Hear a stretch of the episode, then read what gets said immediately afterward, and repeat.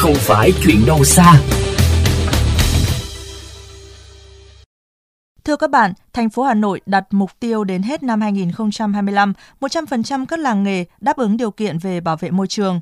Tuy nhiều làng nghề đã áp dụng dây chuyền sản xuất mới, nhưng theo thống kê của Bộ Tài nguyên Môi trường, vẫn có gần 79% làng nghề ô nhiễm và ô nhiễm nghiêm trọng như câu chuyện không hồi kết.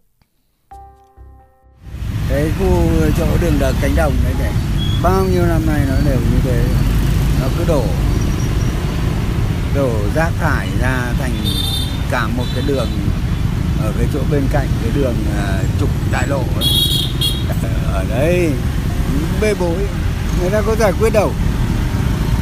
Khó thở mùi miếc đông gà đông vịt nó thối tắc thở luôn.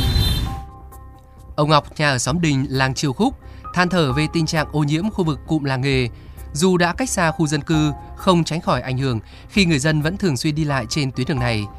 Chỉ cần một chiếc xe máy chạy qua đủ làm lông gà lông vịt đổ ngay mặt đường dày như thảm, bay khắp bốn bề. Những đụn rác từ xưởng tái chế nhựa tràn xuống ruộng, tràn ra lòng đường, rác thải đốt nghi ngút khói. Ông Nguyễn Huy Thắng, trưởng thôn Triều Khúc cho biết, với hàng trăm cơ sở sản xuất thuộc các ngành nghề khác nhau như sơ chế lông vũ, thu mua phế liệu, tái chế nhựa trên địa bàn, không tránh khỏi nhếch nhác, rác thải. Nói đúng ra thì không thể nào tránh được, bởi vì mật độ dân số đấy nó quá đông.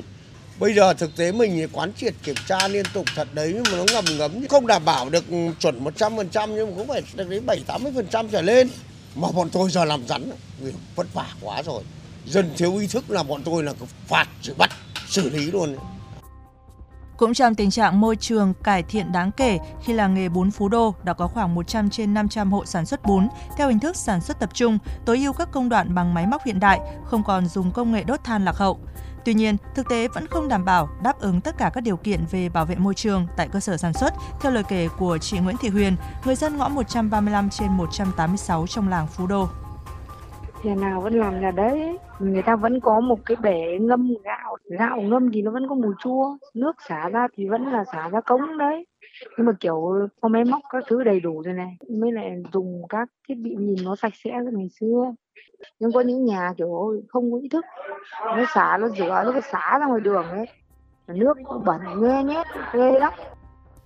Thành phố Hà Nội đặt chỉ tiêu đến hết năm 2025, 100% cụm công nghiệp, cụm công nghiệp làng nghề có trạm xử lý nước thải, 100% làng nghề được công nhận của Hà Nội đáp ứng các điều kiện về bảo vệ môi trường.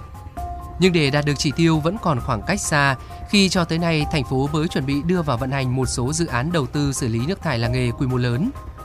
Giáo sư tiến sĩ Đặng Kim Chi, Chủ tịch Hội đồng Khoa học Hội Bảo vệ Thiên nhiên và Môi trường Việt Nam cho rằng việc chưa xử lý dứt điểm ô nhiễm làng nghề bởi vẫn chưa giải quyết được tận gốc vấn đề. Chẳng riêng gì đối với làng nghề đâu. Tất cả những cái nơi mà đã xuất hiện vấn đề ô nhiễm môi trường, thì tôi thấy nó vẫn cứ không thể bỏ qua những cái biện pháp nó tuy là kinh điển nhưng có điều nó cần phải được linh hoạt và cụ thể trong từng trường hợp mà thôi. Tôi nói ví dụ phải đẩy mạnh cái công tác quản lý môi trường tại cái làng nghề sao cho có hiệu quả. Trước hết là chúng ta phải giả soát xem các cái văn bản chính sách hoặc sát pháp luật. Thứ hai nữa là vấn đề quy hoạch.